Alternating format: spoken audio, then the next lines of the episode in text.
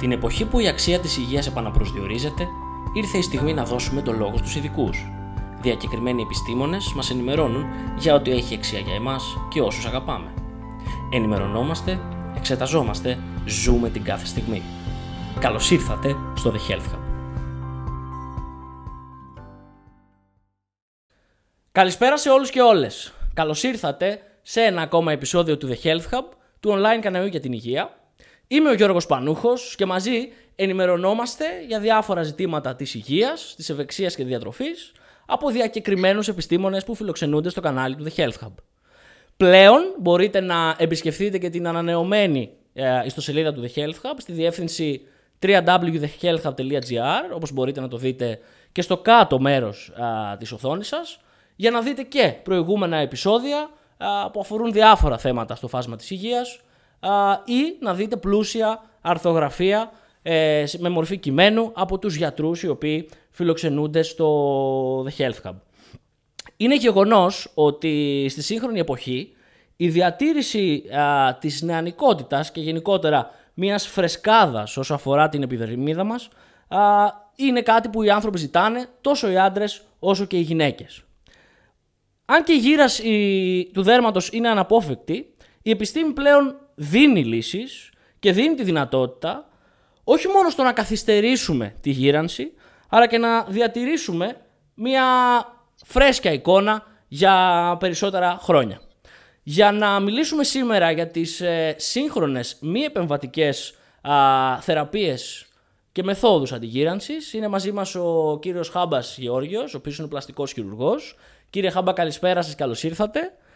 Και ξεκινώντας, για πριν σας δώσω το λόγο, θα ήθελα να σας ρωτήσω απευθείας αρχικά τι είναι η γύρανση;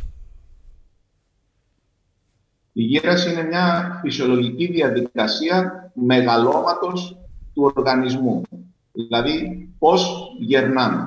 Είναι μια σύνθετη πολύπλοκη διαδικασία που αφορά κυρίως τα ανθρώπινα αλλά και άλλους έμπειους οργανισμούς ουσιαστικά ξεκινάει από τη στιγμή της γέννησης και συνεχίζεται μέχρι να πεθάνουμε.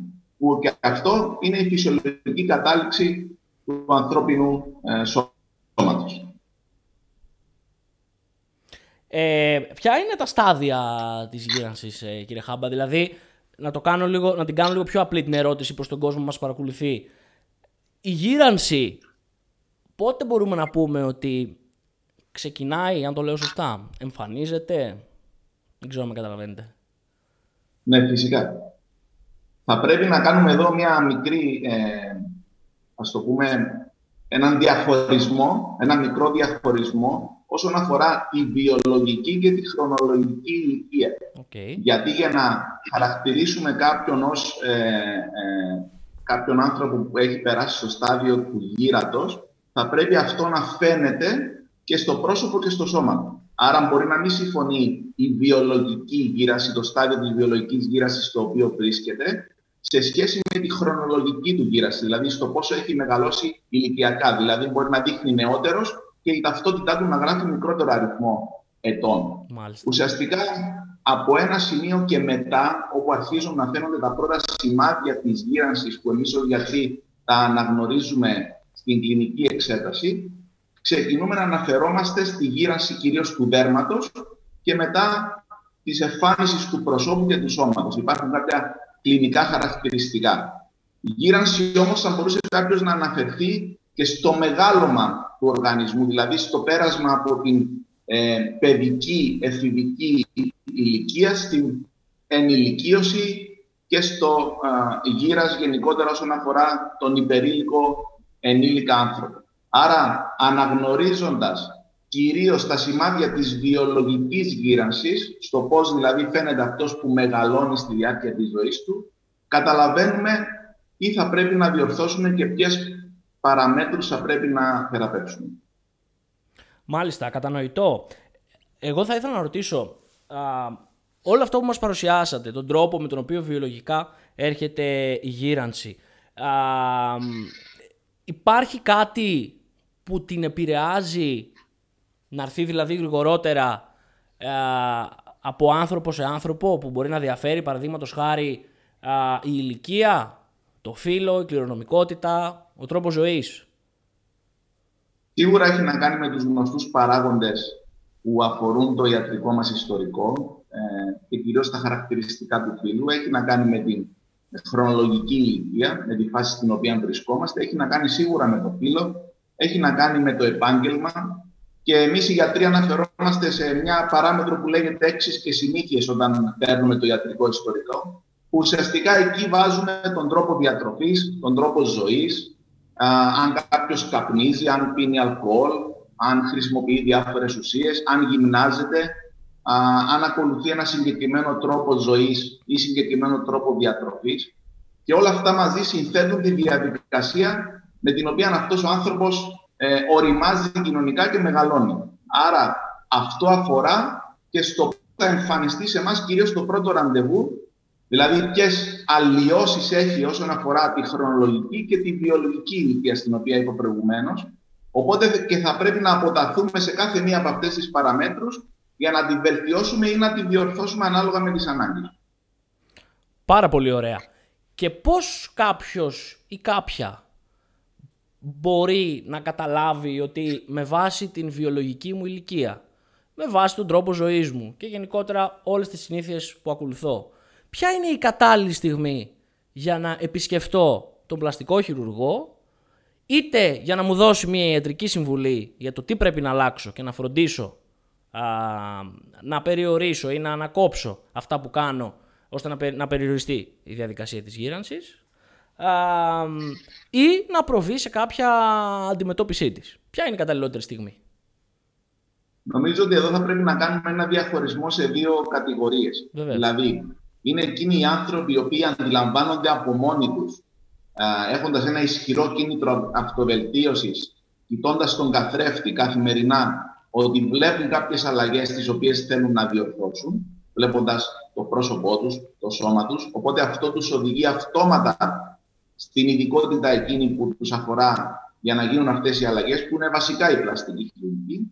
Και υπάρχει και ε, η κατηγορία εκείνων των ανθρώπων που επηρεάζονται από το κοινωνικό τους περιβάλλον, από το περίγυρο, γιατί και ο άνθρωπος είναι μιμητικό, ε, είμαστε στην εποχή της εικόνας, οπότε βλέποντας κάποιες αλλαγές σε κάποιους ανθρώπους που είναι επώνυμοι ή είναι γνωστοί μας ή είναι φίλοι μας και μας αρέσουν, δεν μιλάω για αλλαγές που δεν είναι αρεστές σε εμάς, προσπαθούμε να μιμηθούμε αυτές τις αλλαγές χωρίς να ξέρουμε σε εκείνο το στάδιο αν ταιριάζουν σε εμάς ή όχι. Και με αυτόν τον τρόπο οδηγούμαστε σε έναν ειδικό για να μας απαντήσει αν μπορούμε να πετύχουμε τη συγκεκριμένη βελτίωση. Ουσιαστικά δηλαδή πρώτα θέλουμε να εξελίξουμε την εικόνα μας, να δείχνουμε σαφώς νεότεροι αλλά και σε ένα καλύτερο πλαίσιο ευεξίας που να συμφωνεί με το κοινωνικό μας επίπεδο σε σχέση με την εργασία μας, σε σχέση με την οικογένειά μας, με το τι ρόλο έχουμε στον ευρύτερο κοινωνικό μας κύκλο και από εκεί και πέρα συζητώντας με τον ειδικό ιατρό αναγνωρίζουμε μαζί ποιες είναι αυτές οι ανάγκες και με ποιο τρόπο μπορούν να εκπληρωθούν. Πολύ κατανοητό. Ε, θα ήθελα να μας δώσετε ένα παράδειγμα από τις ερωτήσεις που μπορεί να κάνετε εσείς, δεν λέω γενικά, μπορεί κάποιοι συναδελφοί σας να ακολουθούν κάποιες άλλες διαδικασίες. Ποιες είναι οι συνηθισμένες ερωτήσεις που μπορεί να κάνετε σε κάποιον που επισκέφτεται πρώτη φορά τον πλαστικό χειρουργό και θα σας πω γιατί ρωτώ. Ρωτώ γιατί έχω την εντύπωση ότι η πλαστική χειρουργική είναι ένας κλάδος της ιατρικής, ο οποίος γίνεται, δεν έγινε, ευρύτερα γνωστός τα τελευταία χρόνια στην ελληνική κοινωνία. Δεν ξέρω αν αυτό οφείλεται σε ταμπού, δεν ξέρω αν οφείλεται ότι πολλοί γιατροί δεν επιλέγαν αυτή την ειδικότητα. Α, επομένως την κάνω αυτή την ερώτηση για να δώσουμε σε κάποιον την ευκαιρία να ακούσει τι είναι αυτό που ρωτάει ένας πλαστικός χειρουργός και ποιος είναι ο ρόλος του πλαστικού χειρουργού. Ωραία.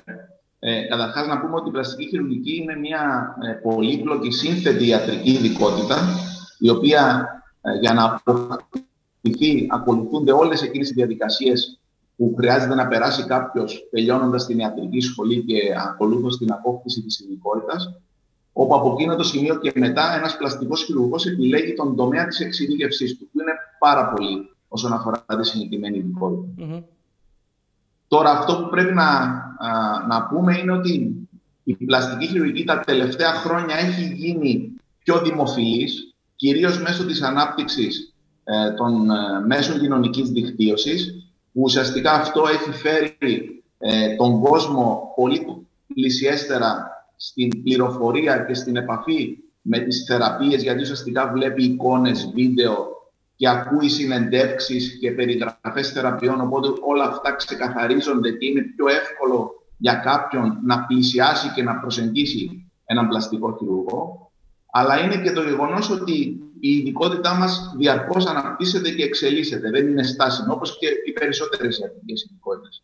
Αυτή τη στιγμή που μιλάμε, κάποιοι άλλοι σε ένα άλλο επίπεδο, στο πεδίο της έρευνας, στο πεδίο της εξέλιξης των ιατρικών συσκευών, των λέιζερ, προσπαθούν να αναπτύξουν καινούργιες τεχνικές και ε, μεθόδους θεραπείας για να γίνουν οι, οι εφαρμογές που έχουμε στο ιατρείο και στα χειρουργία μας πιο ανώδυνες, με λιγότερο χρόνο από θεραπείας και ούτω καθεξής.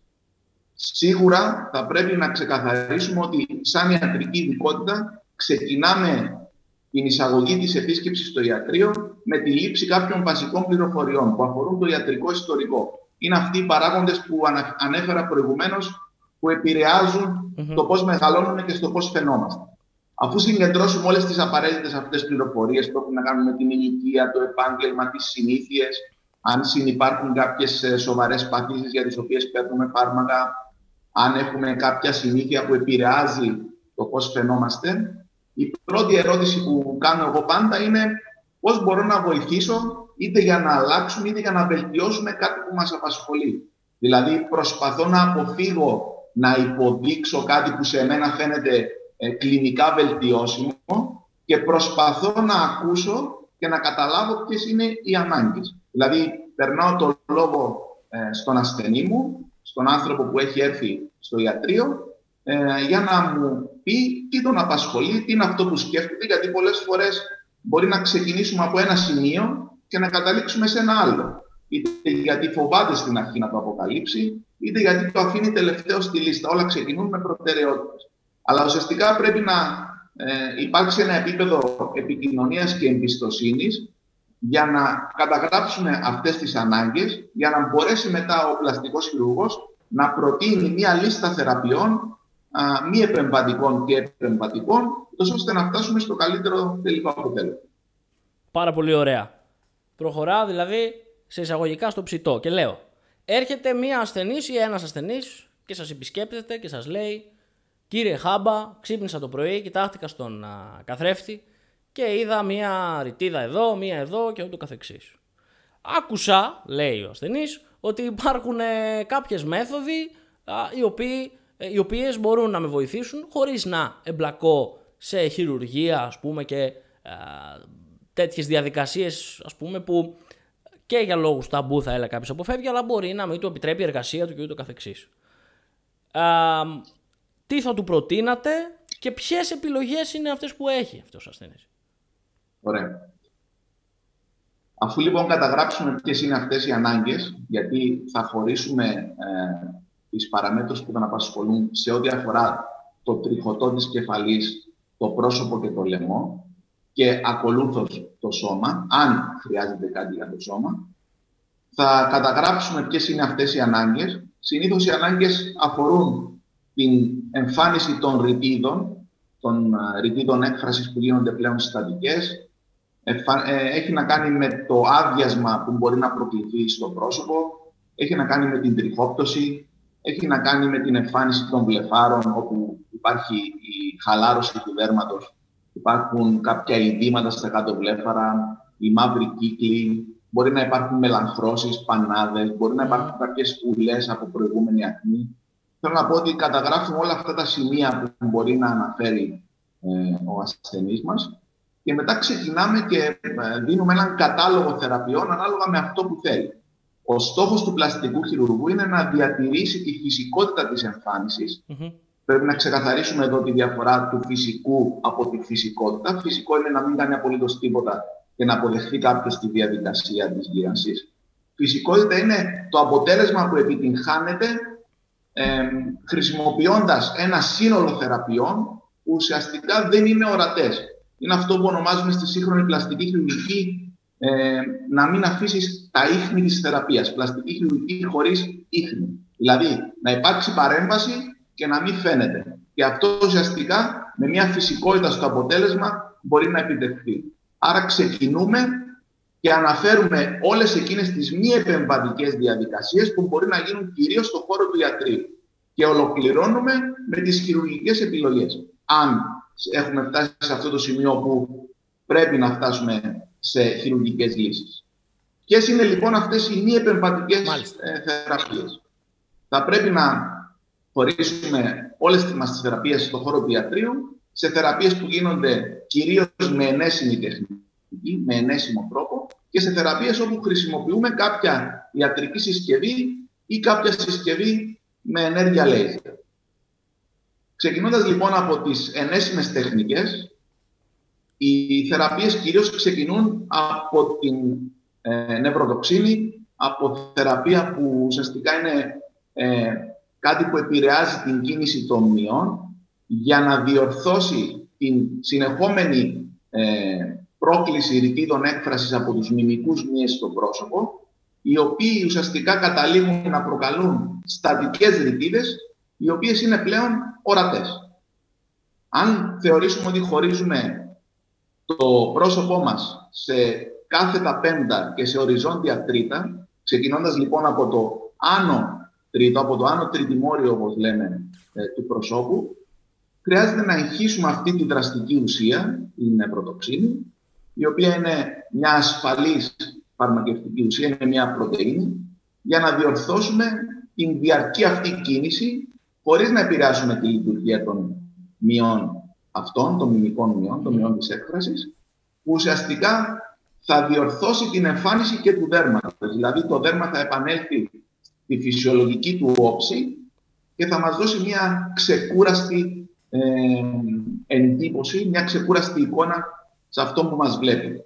Αυτές τις εγχύσεις λοιπόν, οι οποίες γίνονται με πολύ λεπτές βελόνες και πολύ λεπτές ε, υπάρχουν κάποια ειδικά κλινικά σημεία που χρησιμοποιούμε, μπορεί να είναι η πρώτη βασική θεραπεία.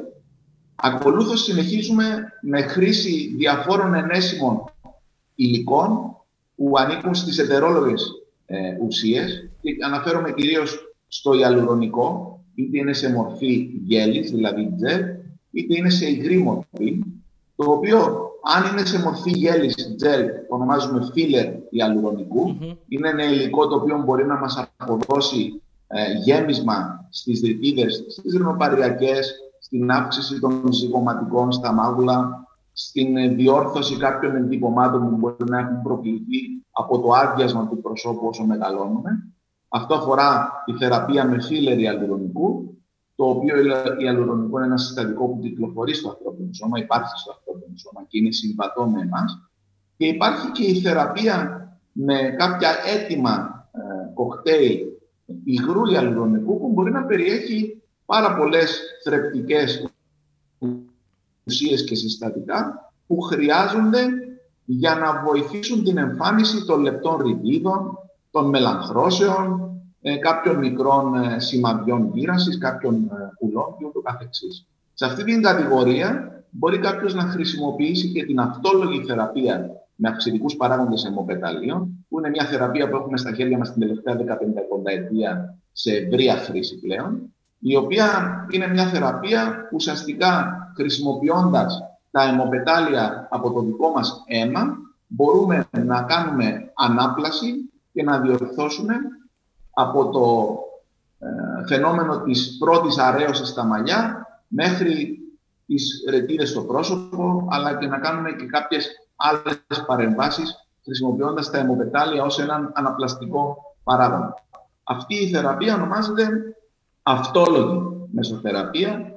Α, στις Ηνωμένες Πολιτείες έχει ένα πολύ εμπορικό ε, όνομα για να πουλάει περισσότερο, λέγεται Vampire Facelift, αλλά ουσιαστικά χρησιμοποιούμε την δύναμη των αυξητικών παραγόντων των αιμοπενταλίων και μπορούμε να κάνουμε θεραπεία στο πρόσωπο, στο λαιμό, στον δεκοτέ, στους βραχίονες, στα χέρια, όπου θεωρούμε ότι χρειάζεται ανάπλαση.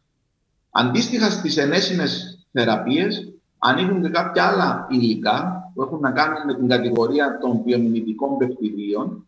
Είναι μια φρέσκια κατηγορία. Έχει να κάνει με την χρήση κάποιων ε, αλυσίδων αμινοξιών, κάποιων πιο πολύπλοκων συστατικών, που ουσιαστικά συνδυάζονται με γέλη αλουρονικού οξέως, με γέλη αλουρονικού, που χρησιμοποιείται ως ένας φορέας των χρήσιμων συστατικών. Οπότε, ανάλογα με το τι θέλουμε να διορθώσουμε, αν δηλαδή είναι για την αντιγύρανση, αν είναι για τις μελαχρώσεις, αν είναι για λιπόλυση, μπορούμε να αποφασίσουμε να χρησιμοποιήσουμε τέτοιου είδους ε, προϊόντα, τα οποία εγχείονται όπως εγχείεται ένα φίλερ.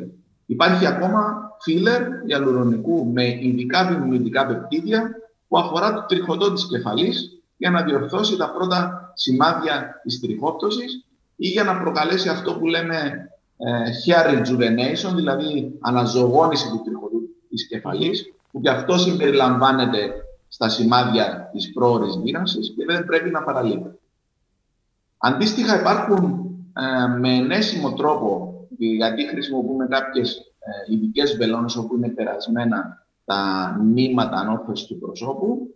Αναφέρομαι σε νήματα που προσδίδουν ένα lifting εφέ στο πρόσωπο και στο λαιμό ή και στο σώμα όπου μπορούν να χρησιμοποιηθούν. Είναι για μία ακόμα φορά κάτι το οποίο έχει δοκιμαστεί εδώ και αρκετό καιρό και είναι πολύ δημοφιλές. Ε, είναι τα νήματα ανόρθωσης με τη χρήση του υλικού της πολυδιοξανώνης. Λέγονται PDO, νήματα ε, Ουσιαστικά πρόκειται για χειρουργικά ράματα, τα οποία ε, είναι συσκευασμένα σε αποστηρωμένες ειδικές βελόνες για να μπορούν να εισαχθούν στο δέρμα, τα οποία προκαλούν με την παραμονή τους στο πρόσωπο και όπου αλλού θα τοποθετήσουμε νέα κολαγογένεση και ελαστινογένεση. Δηλαδή να προκληθεί ε, γέμισμα και ανάπλαση του δέρματος για να επαναχτίσουμε τη στριγγυλότητα και τη λάμψη που χρειάζεται για να δείχνουμε νεότερα. Αυτό όσον αφορά α, τις ενέσιμες θεραπείες και επιλογές που μπορεί να έχουμε. Δηλαδή αυτές είναι οι βασικές κατηγορίες. Σίγουρα ανάλογα με την εμπειρία και την τεχνική και το πρωτόκολλο που θα επιλέξει ο κάθε ε, γιατρός, μπορεί να κάνει συνδυασμούς αυτών των υλικών, μπορεί να κάνει ένα θεραπευτικό πρωτόκολλο το οποίο θα διαρκέσει κάποια ε, περίοδο ε, μηνών, γιατί κάποιες συνεδρίες θα πρέπει να επαναλαμβάνονται.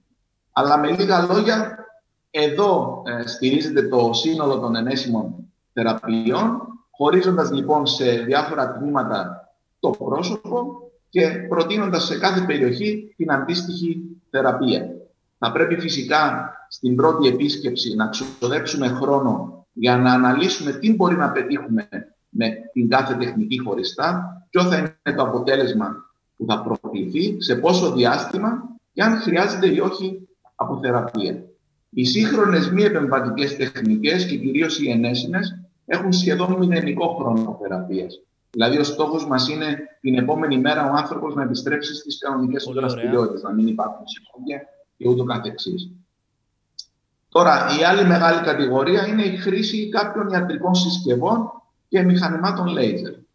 Ένα ε, πρώτο laser που γνωρίζουμε όλοι είναι ε, το fractional laser, το οποίο είναι ένα λέιζερ που μπορεί να κάνει ολική αναδόμηση και ανάπλαση του δέρματος στο πρόσωπο, στο λαιμό και στο σώμα, ανάλογα με το ποια είναι η συνθήκη αυτή που χρειάζεται να το χρησιμοποιήσουμε. Μπορεί απλά να χρησιμοποιηθεί για να ανανεώσει τη σφριγγυλότητα του δέρματος ή για να διορθώσουμε κάποιες ουλές και σημάδια είτε από ακμή, είτε από φωτογύρανση, δηλαδή τις μελαχρώσεις, είτε κάποιες μετεχειρητικές ουλές, είτε ακόμα και την εμφάνιση κάποιων ραγάτων που μπορεί να υπάρχουν στο σώμα. Το fractional laser ως ένα laser έχει κάποιο χρόνο αποθεραπείας. Mm-hmm. Συνιστούμε χρήση κάποιων ειδικών ε, κρεμών αληθών για το διάστημα αυτό, αλλά δίνει κάποια θεματικά αποτελέσματα αν ολοκληρωθεί ο αριθμός των συνεδριών. Ένα άλλο λέιζερ που μπορεί να χρησιμοποιηθεί ε, για την αντιγύρανση και την ανανέωση του δέρματος είναι το λέιζερ που χρησιμοποιούμε στην αφαίρεση των δερματοστιξιών, των τατού, γιατί είναι ένα λέιζερ που αφορά τις μελαχρώσεις, δηλαδή την εναπόθεση της μελανίνης. Και αυτό είναι το πίκο λέιζερ, το, το οποίο μπορεί να χρησιμοποιηθεί για να επαναφέρει τον χρωματικό τόνο στο φυσιολογικό. Και αυτό έχει ένα διάστημα θεραπείας, αλλά δεν είναι κάτι πολύ μεγάλο. Αυτά τα δύο είναι τα βασικά λέιζερ που μπορεί να χρησιμοποιήσει κάποιος στον τομέα της αντιγύρανσης. Υπάρχουν όμως και άλλες αντίστοιχες συσκευές λέιζερ, τα οποία μπορούν να βοηθήσουν, όπως είναι το συνεχόμενο παλμικό λέιζερ, το CPL, ή κάποιες άλλες ε, εφαρμογές laser που έχει να κάνουν με το NDYAN και ούτω καθεξής, που ουσιαστικά έχουν να κάνουν με κάποιες λεπτές ευριανιγίες που μπορεί να εμφανίσει κάποιος στο πρόσωπό του και ούτω καθεξής. Θέλω να πω ότι κάθε laser έχει τη χρήση του. Ε, αντίστοιχα υπάρχουν άλλες ιατρικές συσκευές, όπως είναι η χρήση των ραδιοσυχνοτήτων, mm-hmm. οι οποίες ραδιοσυχνότητες ουσιαστικά στόχο έχουν να διεγείρουν τους συνοβλάστες τα ειδικά εκείνα κύτταρα του δέρματος που φτιάχνουν το κολαγόνο, να παράξουν περισσότερο κολαγόνο και ελαστίνη για να προκληθεί σύσφυξη στο δέρμα. Δηλαδή, πρόκειται για χρήση της θερμότητας που προκαλεί η ενέργεια των ραδιοσυχνοτήτων μέσω ειδικών κεφαλών που εφαρμόζονται στο πρόσωπο και στο σώμα για να προκληθεί σύσφυξη στο δέρμα. Υπάρχει επίσης η συσκευή του ιατρικού καθαρισμού, ο οποίος ιατρικός καθαρισμός του δέρματος έχει εξελιχθεί πλέον σε μια πολύ ε, σύγχρονη μη επεμβατική τεχνική που συμπεριλαμβάνει διάφορα στάδια. Ένα από αυτά είναι η απόξεση, μετά είναι η έγχυση διαφόρων ουσιών που ουσιαστικά απομακρύνουν ε, τους ρήπους από το δέρμα. Υπάρχει επίσης η αναρρόφηση στο ίδιο μηχάνημα μέσω της κεφαλής που χρησιμοποιούμε και συνδυάζεται μετά με ε, υπερήχους ακριβώς για να αποδώσει αυτή τη λάμψη και τη σφριγγυλότητα. Αυτό σε ένα μηχάνημα που αφορά τον ιατρικό καθαρισμό που μπορεί να γίνει ε, έστω και μια φορά το μήνα, είτε σαν μια προετοιμασία του δέρματος, είτε σαν συντήρηση των ε, ενέσιμων ε, θεραπείων. Ακόμα μπορούμε να χρησιμοποιήσουμε τη συσκευή με φωτισμό LED. Είναι μια μάσκα που θυμίζει το φάντασμα της όπερας, αλλά ουσιαστικά έχει στο εσωτερικό της ειδικές λιχνίες LED, που ουσιαστικά προκαλούν φωτοθεραπεία. Υπάρχει αντίστοιχο ε, χρώμα με διαφορετικό μήκος κύματος που ανάλογα με την περίπτωση, είτε πρόκειται για θεραπεία ακνής, είτε πρόκειται για αντιγύραση, είτε πρόκειται για αποκατάσταση του δέρματος μετά από χειρουργικές παρεμβάσεις, μπορεί μέσω 20 λεπτών συνεδριών εφαρμοζόμενοι στο πρόσωπο να δώσει μέσω της φωτοθεραπείας αποτελέσματα αντιγύρασης. Αυτά εν ολίγης όσον αφορά τις ιατρικές συσκευές. Υπάρχουν και άλλα διάφορα μηχανήματα, όπως είναι το derma pen, όπως είναι το microneedling ε, και ούτω καθεξής, τα οποία ουσιαστικά λειτουργούν επικουρικά με τις ενέσιμες θεραπείες, δηλαδή υπάρχουν διάφορα ε, μηχανήματα, διάφορα gadget που υπάρχουν πλέον στην ιατρική ε, της πλαστικής χειρουργικής, τα οποία τα χρησιμοποιούμε για να διεγείρουμε το δέρμα, να δημιουργήσουμε κανάλια για να απορροφηθούν διάφορα τρεπτικά συστατικά. Θέλω να πω ότι έχει εξελιχθεί πλέον τόσο πολύ το κομμάτι αυτό των εφαρμογών στο ιατρείο, που ε, υπάρχει ένας τεράστιος κατάλογος όπου μπορούμε να κάνουμε συνδυασμό ενέσιμων θεραπείων και μηχανημάτων, ανάλογα με το ποιες είναι αυτές οι ανάγκες, για να πετύχουμε ένα φυσικό, αρμονικό και συμμετρικό αποτέλεσμα. Κύριε Χάμπο, ομολογώ ότι. Με συγχωρείτε, ναι, ολοκληρώστε. Ναι. Οι ίδιοι ασθενείς μας είναι αυτοί που μας καθοδηγούν εξομολογούμενοι τις ανάγκες τους και εμείς ουσιαστικά ανταποκρινόμαστε και συμφωνούμε ως προς το πού θέλουμε να φτάσουμε μέσω ποια τεχνικής και πόσο θα διαρκέσει όλη αυτή η θεραπεία. Ομολογώ ότι δεν περίμενα να υπάρχουν τόσες πολλές επιλογές πλέον στην ε, φαρέτρα, να το πω, ε, ενός πλαστικού χειρουργού. Αυτό είναι θετικό. Η, μία ερώτηση που γεννάται στο μυαλό μου και θα ήθελα να το ρωτήσω και νομίζω ότι θα εκφράσω πολλούς από τους ανθρώπους που μας παρακολουθούν είναι να τα χωρίσετε κάπως ανακατηγορίες και να μας πείτε πότε πρέπει να περιμένουμε εμείς τα πρώτα αποτελέσματα από αυτές τις θεραπείες. Και επίσης θα ήθελα να μας μιλήσετε για τα ενέσιμα πιο πολύ μου γεννήθηκε αυτή η απορία αλλά και για τα μηχανήματα ε, περίπου για, για την ασφάλεια αυτών των υλικών ε, για τις πιστοποιήσεις τους και πού αλλού χρησιμοποιούνται αυτά τελικά γιατί ξέρω ότι αυτές οι ουσίες χρησιμοποιούνται και σε άλλους τομείς, σε άλλα περιστατικά της ιατρικής αν δεν κάνω λάθος. Ωραία. Πολύ ενδιαφέρουσα ερώτηση. Να ξεκινήσω από το ε, τελευταίο της κομμάτι. Δεν θεωρώ ότι ένας πλαστικός χειρουργός που σέβεται ε, την άσκηση της ιατρικής και λειτουργεί με ιατρική ηθική και θέλει να έχει μια αξιοπρεπή καριέρα, ότι θα ρισκάρει ακριβώς ε, πρώτα απ' όλα την ασφάλεια των ασθενών του και μετά την δική του αξιοπιστίας στο να χρησιμοποιήσει οτιδήποτε που δεν είναι εγκεκριμένο από τους αρμόδιους φορείς, είτε είναι υλικό, είτε είναι ιατρικό μηχάνημα, είτε είναι ιατρική συσκευή, είτε είναι λέιζερ. Άρα θεωρώ ότι εφόσον όλοι κάνουμε σωστά τη δουλειά μας, χρησιμοποιούμε όλα εκείνα τα υλικά τα οποία έχουν περάσει συγκεκριμένα πρωτόκολλα έγκρισης, έχουν το ε, σημάδι πάνω στις συσκευασίες που αφορά το CE, δηλαδή την έγκριση της κυκλοφορίας στην Ευρωπαϊκή Ένωση, ότι είναι medical ε, device, ότι μπορεί να χρησιμοποιηθεί για ιατρικούς σκοπούς. Έχει να κάνει με την σήμανση των συσκευασιών που αφορούν το πώς παρασκευάστηκε αυτό το υλικό, υπό ποιες συνθήκες έχει γίνει η αποστήρωση, ποια είναι η ημερομηνία λήξεως και πάρα πολλά ενέσιμα θα διαπιστώσουμε ότι φέρουν και συγκεκριμένα αυτοκόλλητα τα οποία ουσιαστικά συνοδεύουν το ιατρικό ιστορικό. Θέλω να πω ότι διαρκώς εξελίσσονται τα ενέσιμα υλικά και γίνονται Για ποιο λόγο; Γιατί θέλουμε να αποδώσουν σχετικά γρήγορα, να μην δημιουργήσουν προβλήματα λόγω της χρήσης τους, για παράδειγμα μια αλληλική αντίδραση, να είναι ασφαλή και να δώσουν άμεσα αποτελέσματα. Τις ουσίες που χρησιμοποιούμε εμείς μπορεί να τις χρησιμοποιήσουν και άλλες ειδικότητες για διαφορετικούς λόγους. Και εμείς χρησιμοποιούμε κάποια ενέσιμα υλικά, για παράδειγμα τις νεκροτοξίνες, μπορούμε να τις χρησιμοποιήσουμε για την υπερυδροσία. τώρα έχουν γίνει και κάποιες ιατρικές μελέτες που αφορά την έχηση ε, νευροτοξίνη σε ουλές, που είναι σε πρώιμο στάδιο, αλλά έχουν δώσει πολύ καλά αποτελέσματα. Αντίστοιχα, μπορούμε να χρησιμοποιήσουμε ενέσιμο ιαλουρονικό για να διορθώσουμε κάποιες ουλές ή για να διορθώσουμε κάποια σημάδια. Θέλω να πω, δεν είναι μονόδρομος ότι αυτά οι ουσίες εγχύονται μόνο για σκοπούς αντιγύρανση ναι, ναι, και νεότητας. Έχουν και άλλες ιατρικές εφαρμογές.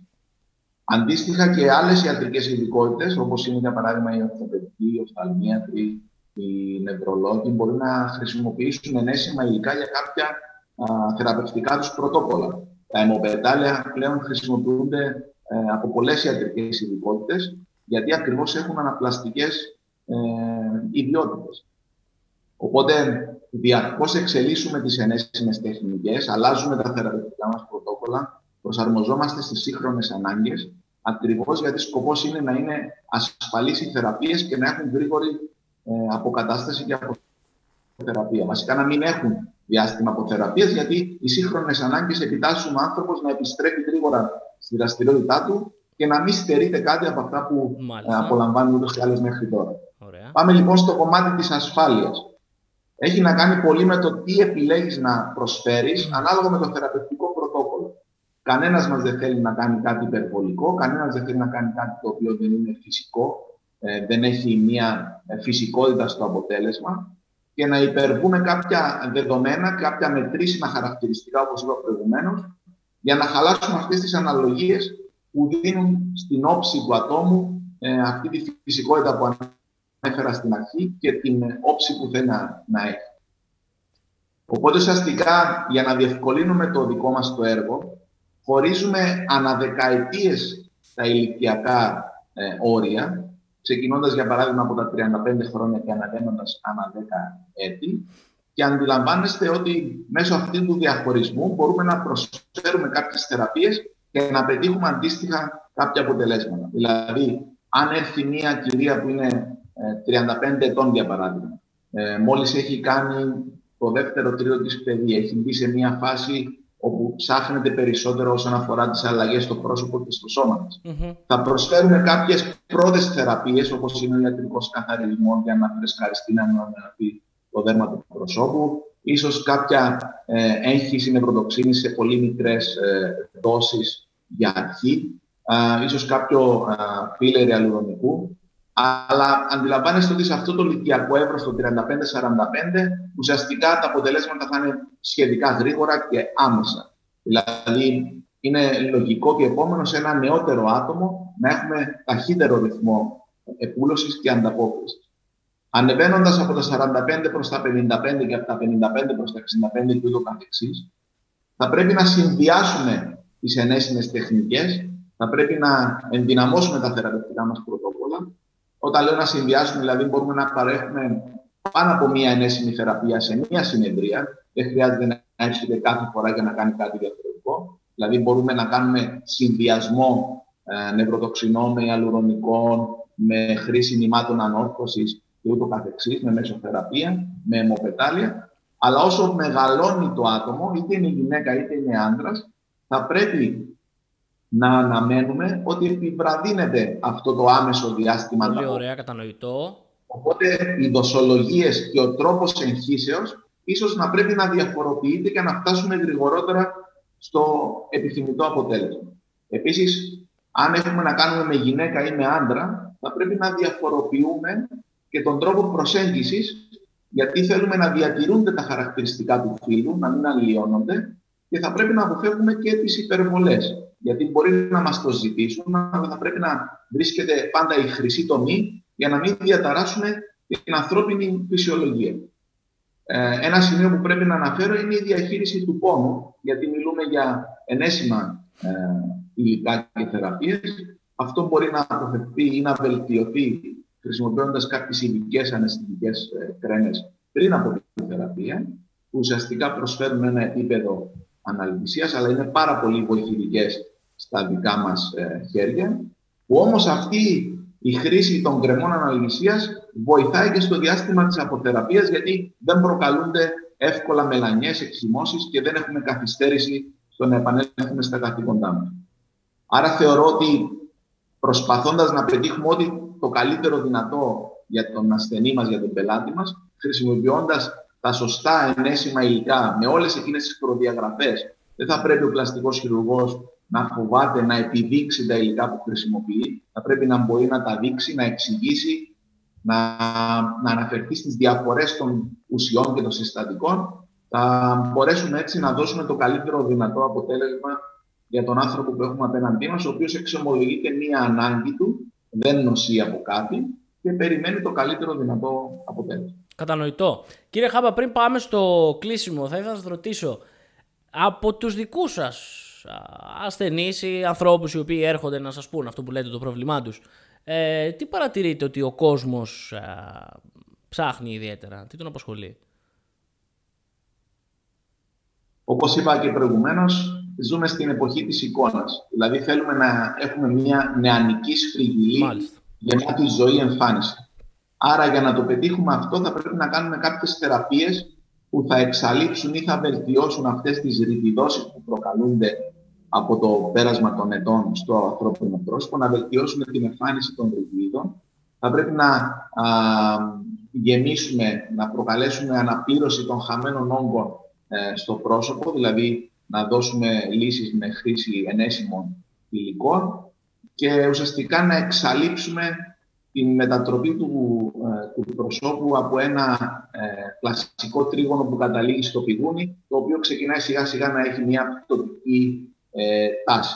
Άρα θέλουμε να πετύχουμε ανατροπή της διαδικασίας της γύρανσης και να βελτιώσουμε την εμφάνιση. Οπότε ουσιαστικά κάνουμε ένα σύνολο θεραπείων για να δώσουμε αποτέλεσμα νεότητας. Ο άνθρωπος ο οποίος γυμνάζεται, τρέφεται σωστά, έχει ένα συγκεκριμένο τρόπο ζωής και φροντίζει το σώμα του, φροντίζει το πρόσωπό του, δίνεται ανάλογα, θέλει να έχει και την αντίστοιχη εμφάνιση. Κανένας δεν πρόκειται να έρθει σε εμάς και να πει: Θέλω να δείξω 20 ή 30 χρόνια νεότερος. Αυτό δεν μπορούμε να το πετύχουμε και ούτε έχουμε ένα μαγικό ραβδάκι κάποιος έτσι με μαγικό τρόπο να ανατρέψει τόσα πολλά χρόνια. Καλά, για μένα δεν χρειάζεται να... κιόλας να θέλει κάποιος να δείξει 20 χρόνια νεότερος. Έτσι. θα είναι υπερβολικό.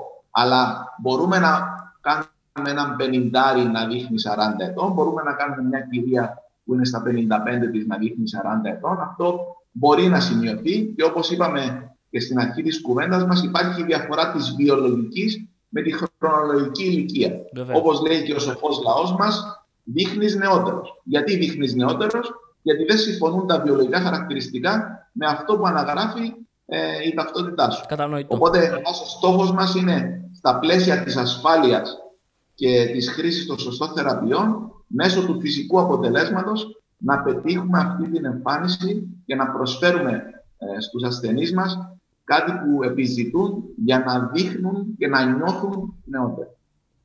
Κατανοητά και πραγματικά πολύ εμπεριστατωμένα όλα, όλα όσα μας είπατε. Ε, σε αυτό το σημείο εγώ θα ήθελα να ολοκληρώσουμε. Θα ήθελα να σε ευχαριστήσω για την ε, παρουσία σας στο The Health Hub. Να υπενθυμίσω στον κόσμο που μας παρακολουθεί ότι μπορείτε να ακολουθήσετε τα social media του The Health Hub και του κυρίου Χάμπα για να ενημερωνόσαστε για διάφορα ζητήματα υγείας και συγκεκριμένα για την πλαστική χειρουργική από τον κύριο Χάμπα. Να κάνετε μια εγγραφή στο κανάλι μας στο YouTube για να βλέπετε πρώτοι α, τα επεισόδια που ανεβαίνουν. Α, και κύριε Χάμπα, αν δεν έχετε κάτι να προσθέσετε, μπορούμε να α, χαιρετήσουμε.